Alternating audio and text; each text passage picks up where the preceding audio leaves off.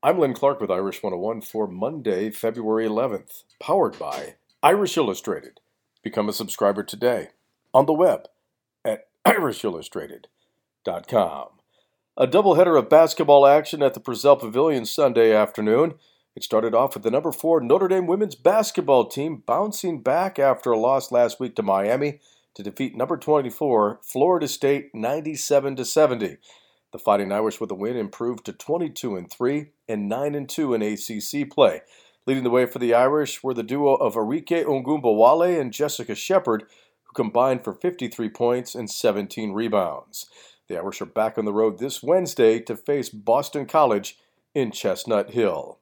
In the nightcap, the men's basketball team rallied after being down by as many as nine points in the first half to defeat the Georgia Tech Yellow Jackets by a score of sixty-nine to fifty-nine. T J. Gibbs led the Irish with twenty points, while D J. Harvey added eighteen. John Mooney picked up his fifteenth double-double of the season, scoring eleven points and pulling down fourteen rebounds. And freshman Prentice Hub also scored in double figures with thirteen points in the win. The Irish improved to thirteen and eleven, three and eight in A C C play. They play next Saturday at number three, Virginia. That's your Notre Dame update, powered by Irish Illustrated. I'm Len Clark, and this is Irish one oh one.